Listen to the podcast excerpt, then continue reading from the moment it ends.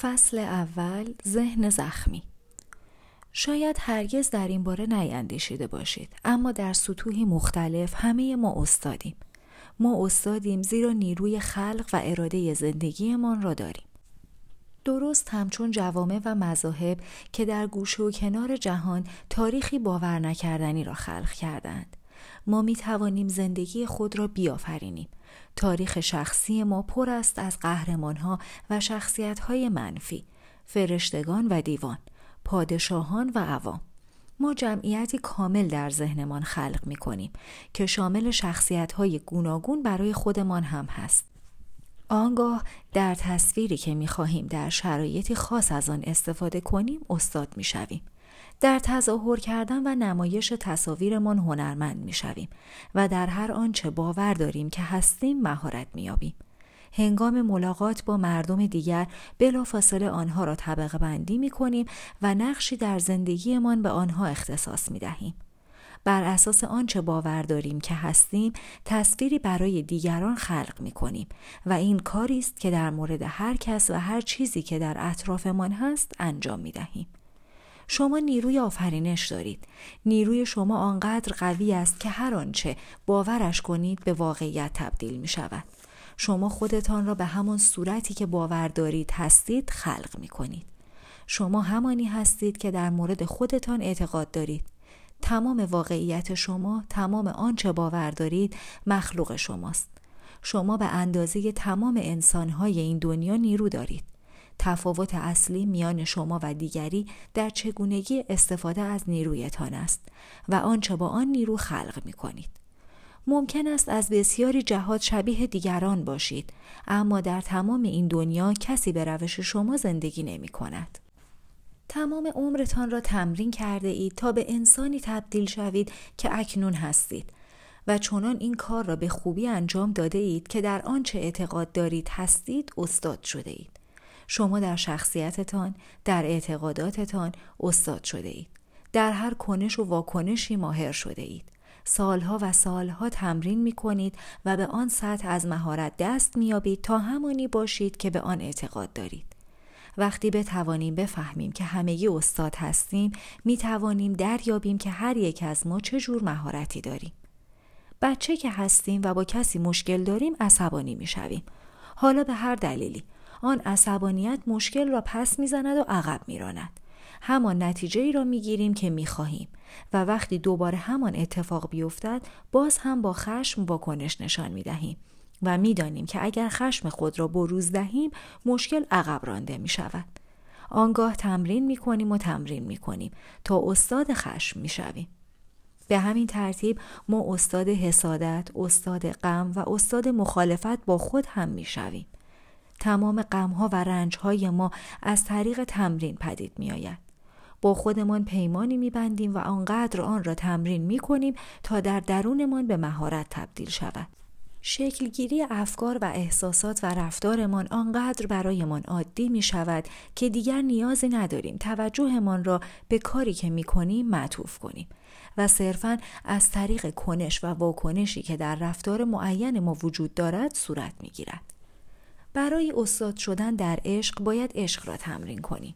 هنر برقراری ارتباط هم یک مهارت کامل است و تنها راه رسیدن به استادی تمرین است. بنابراین استاد شدن در ارتباط به عمل بستگی دارد و ربطی به درک و فهم یا کسب دانش ندارد. هرچه هست به عمل مربوط می شود و البته برای عمل کردن لازم است که مقداری اطلاعات یا حداقل اندکی آگاهی بیشتر از روش عملکرد انسانها داشته باشیم. می‌خواهم تصور کنید در سیاره زندگی می کنید که در آنجا همه مبتلا به بیماری پوستی هند. دو سه هزار سال است که افراد سیاره شما این بیماری را تحمل می کند. تمام بدنشان پوشیده از زخمهایی چرکین است و هنگامی که زخمها را لمس کنید آنها به شدت آزار می‌بینند. البته آنها بر این باورند که این حالت طبیعی پوست است و حتی کتابهای پزشکی هم این بیماری را حالت طبیعی پوست توصیف کرده اند. ها که متولد می شوند پوستی سالم دارند اما در حدود سه یا چهار سالگی اولین ها شروع می کنند به پدیدار شدن و وقتی آنها به نوجوانی می رسند سرتاسر سر بدنشان پوشیده از زخم است آیا می توانید تصور کنید که این افراد چگونه با یکدیگر رفتار خواهند کرد؟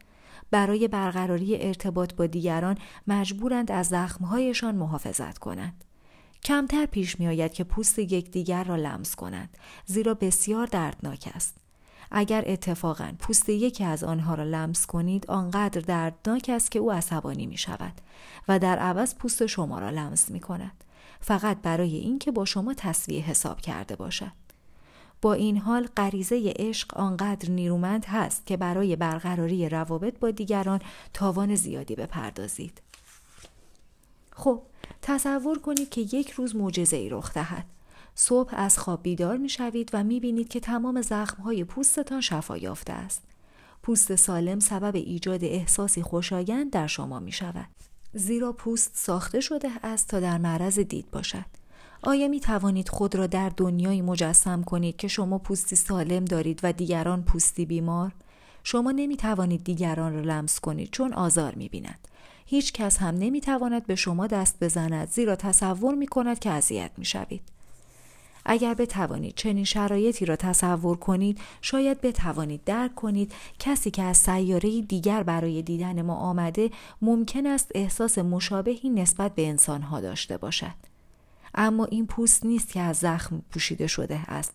آنچه آن ملاقات کننده کشف می کند این است که ذهن آدمی از نوعی بیماری رنج می برد که ترس نام دارد. درست همچون تشریح عفونی پوست کالبد عاطفی ما پوشیده از زخم است. و این زخمها به واسطه وجود هیجانات سمی و ویرانگر عفونی شدهاند مظهر بیماری ترس هیجاناتی همچون خشم، نفرت، غم، حسادت و درویی هستند و نتیجه این بیماری تمام احساسات و هیجانی است که باعث رنج آدمی می شود. تمام آدم ها از نظر ذهنی دچار همین بیماری هستند. حتی می توانیم بگوییم که این دنیا یک بیمارستان روانی است. اما این بیماری ذهنی هزاران سال است که در این دنیا ریشه دوانده و در های پزشکی و روانپزشکی و روانشناسی هم به عنوان امری کاملا معمولی توصیف شده است. آنها آن را طبیعی در نظر می گیرند اما من به شما می گویم که اصلا طبیعی نیست. وقتی ترس آنقدر بزرگ شود ذهن استدلالگر ما کم کم ضعیف می شود و دیگر نمی تواند همه آن زخمها را با آن همه سم تحمل کند. در کتاب های روانشناسی آن را بیماری ذهنی، اسکیزوفرنی، آشفتگی ذهنی یا اختلال دماغی می‌خوانیم. اما این بیماری ها هنگامی به وجود می آید که ذهن استدلالگر به قدری ترسیده و آن زخم ها دردناک شده باشد که بهتر ببیند ارتباط با دنیای بیرون را قطع کند. انسان ها در وحشت دائمی ترس از آسیب دیدگی زندگی می کنند و هر جا که می رویم این موضوع فاجعه عظیم خلق می کند. روش ارتباط آدم ها با یکدیگر آنقدر از نظر عاطفی دردناک است که بی هیچ دلیل مشخصی دچار خشم، حسادت و اندوه می شویم. حتی گفتن دوستت دارم می تواند وحشتناک باشد. با این حال به کارمان ادامه می دهیم. رابطه برقرار می کنیم، ازدواج می کنیم و بچه دار می شویم. ما انسان ها برای حفاظت از زخمهای عاطفیمان و به دلیل ترس از آسیب دیدگی روشی بسیار سفسط آمیز و پیچیده در ذهن خود می آفرینیم. روش تکذیب و انکار و در سامانه انکار به دروغگوهای قهار تبدیل می شویم. آنقدر خوب دروغ می گوییم که به خودمان هم دروغ می گوییم و حتی آن دروغها را باور می کنیم. توجه نمی کنیم که دروغ می گوییم و گاهی حتی با اینکه می دانیم دروغ می گوییم آن را به حق می دانیم و بهانه می آوریم که دروغ می گوییم تا خود را از درد زخمهایمان محافظت کنیم. روش انکار همچون دیواری از مه در برابر دیدگانمان است که ما را از دیدن حقیقت محروم می کند. نقابی اجتماعی به چهره می‌زنیم زیرا دیدن خودمان یا اینکه اجازه دهیم دیگران ما را همانطور که هستیم ببینند بسیار دردناک است. و همین روش انکار اجازه می دهد وانمود کنیم که دیگران آنچه را می خواهیم درباره ما باور داشته باشند باور کردند. این سدهای حفاظتی را برپا می کنیم تا دیگران را دور نگه داریم. اما این سدها ما را در درون خود محبوس و آزادیمان را سلب می کنند. انسانها خودشان را استتار می کنند. از خودشان محافظت می کنند و هنگامی که کسی می گوید تو مرا هیجان زده می کنی اصلا واقعیت ندارد. حقیقت این است که شما زخمهای ذهن او را لمس می کنید و او به دلیل درد کشیدن واکنش نشان می دهد. وقتی آگاه شوید تمام اطرافیانتان زخمهای عاطفی و هیجانات ویرانگر دارند به سادگی می‌فهمید که روابط انسانها به شکلی است که تلتکها آن را رویای دوزخ مینامند. از دیدگاه تولتک هرچه درباره خود باور داریم و آنچه در مورد دنیایمان می‌دانیم تنها یک رویاست. اگر به توصیف دوزخ در ادیان بنگرید کاملا شبیه جامعه بشری است. همان روشی که ما رویا می‌بینیم. دوزخ مکان زجر کشیدن، ترس، جنگ و خشونت، قضاوت و بیعدالتی و مجازاتی است که پایانی ندارد. در جنگل قارتگران انسانها علیه انسانها هستند. انسانهایی لبریز از قضاوت، سرشار از نکوهش، پر از گناه، سرشار از احساساتی سمی و ویرانگر، حسد، خشم، نفرت، غم و رنج. ما خودمان تمام این دیوهای کوچک را در ذهنمان خلق کرده ایم.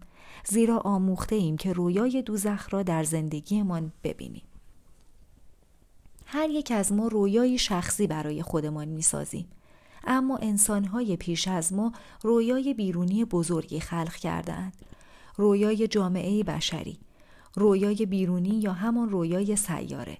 مجموعه ای از رویاهای میلیاردها رویابین است.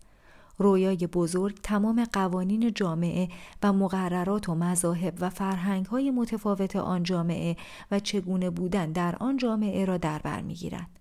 تمام این اطلاعات ذخیره شده در ذهن ما به هزار صدا میمانند که یک باره با ما صحبت می کنند که تولتهی ها آن را میتوته مینامند.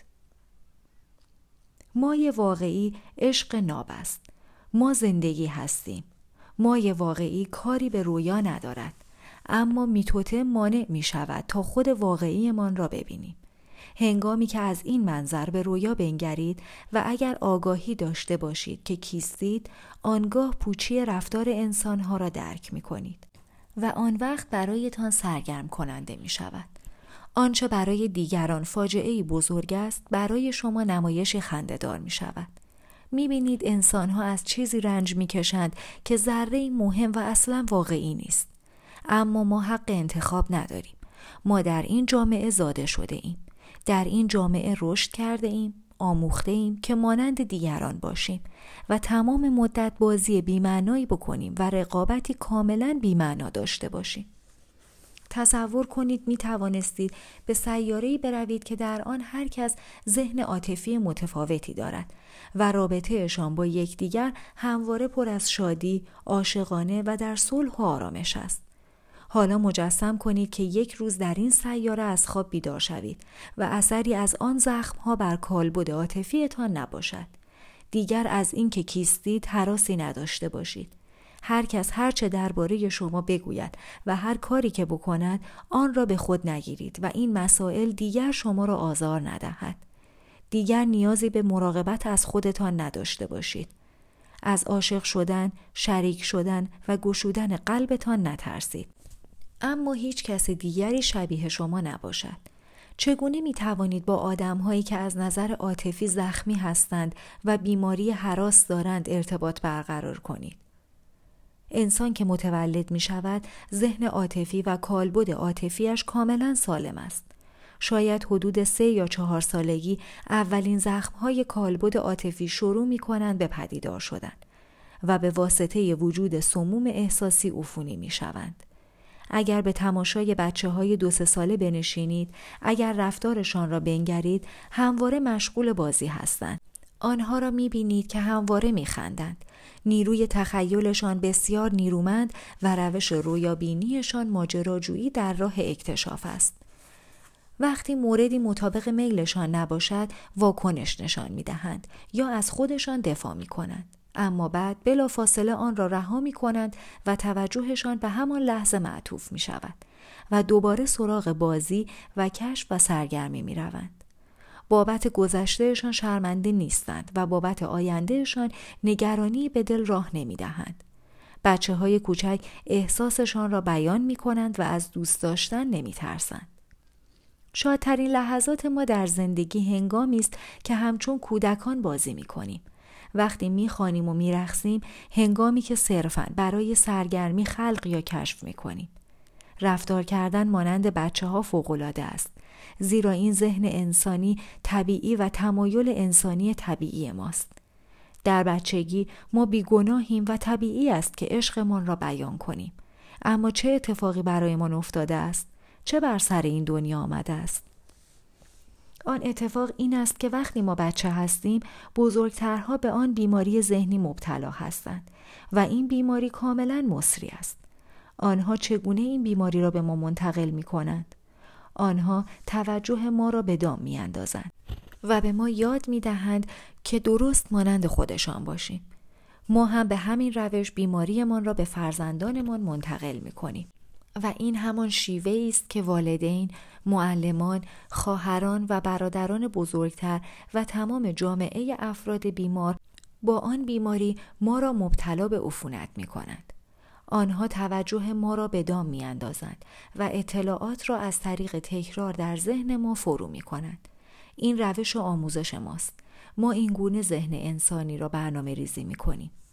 مشکل برنامه است اطلاعاتی که در ذهنمان ذخیره کرده ایم یا به قلاب انداختن توجه به فرزندان ما زبانی را میآموزیم یادشان می دهیم چطور بخوانند چگونه رفتار کنند و چگونه رویا ببینند انسانها را همانطور اهلی می کنیم که سگ یا هر حیوان دیگری را. با تنبیه و پاداش. این کاملا طبیعی است. آنچه نام آموزش به آن داده ایم چیزی نیست جز اهلی کردن نوع بشر. از مجازات می ترسیم اما بعدا از پاداش نگرفتن از اینکه به اندازه کافی برای پدر، مادر، خواهران، برادران و معلم ما خوب نباشیم می ترسیم. آنگاه نیاز به پذیرفته شدن متولد می شود. پیش از آن به اینکه پذیرفته بشویم یا نشویم اهمیتی نمی دهیم. نظر دیگران هم مهم نیست.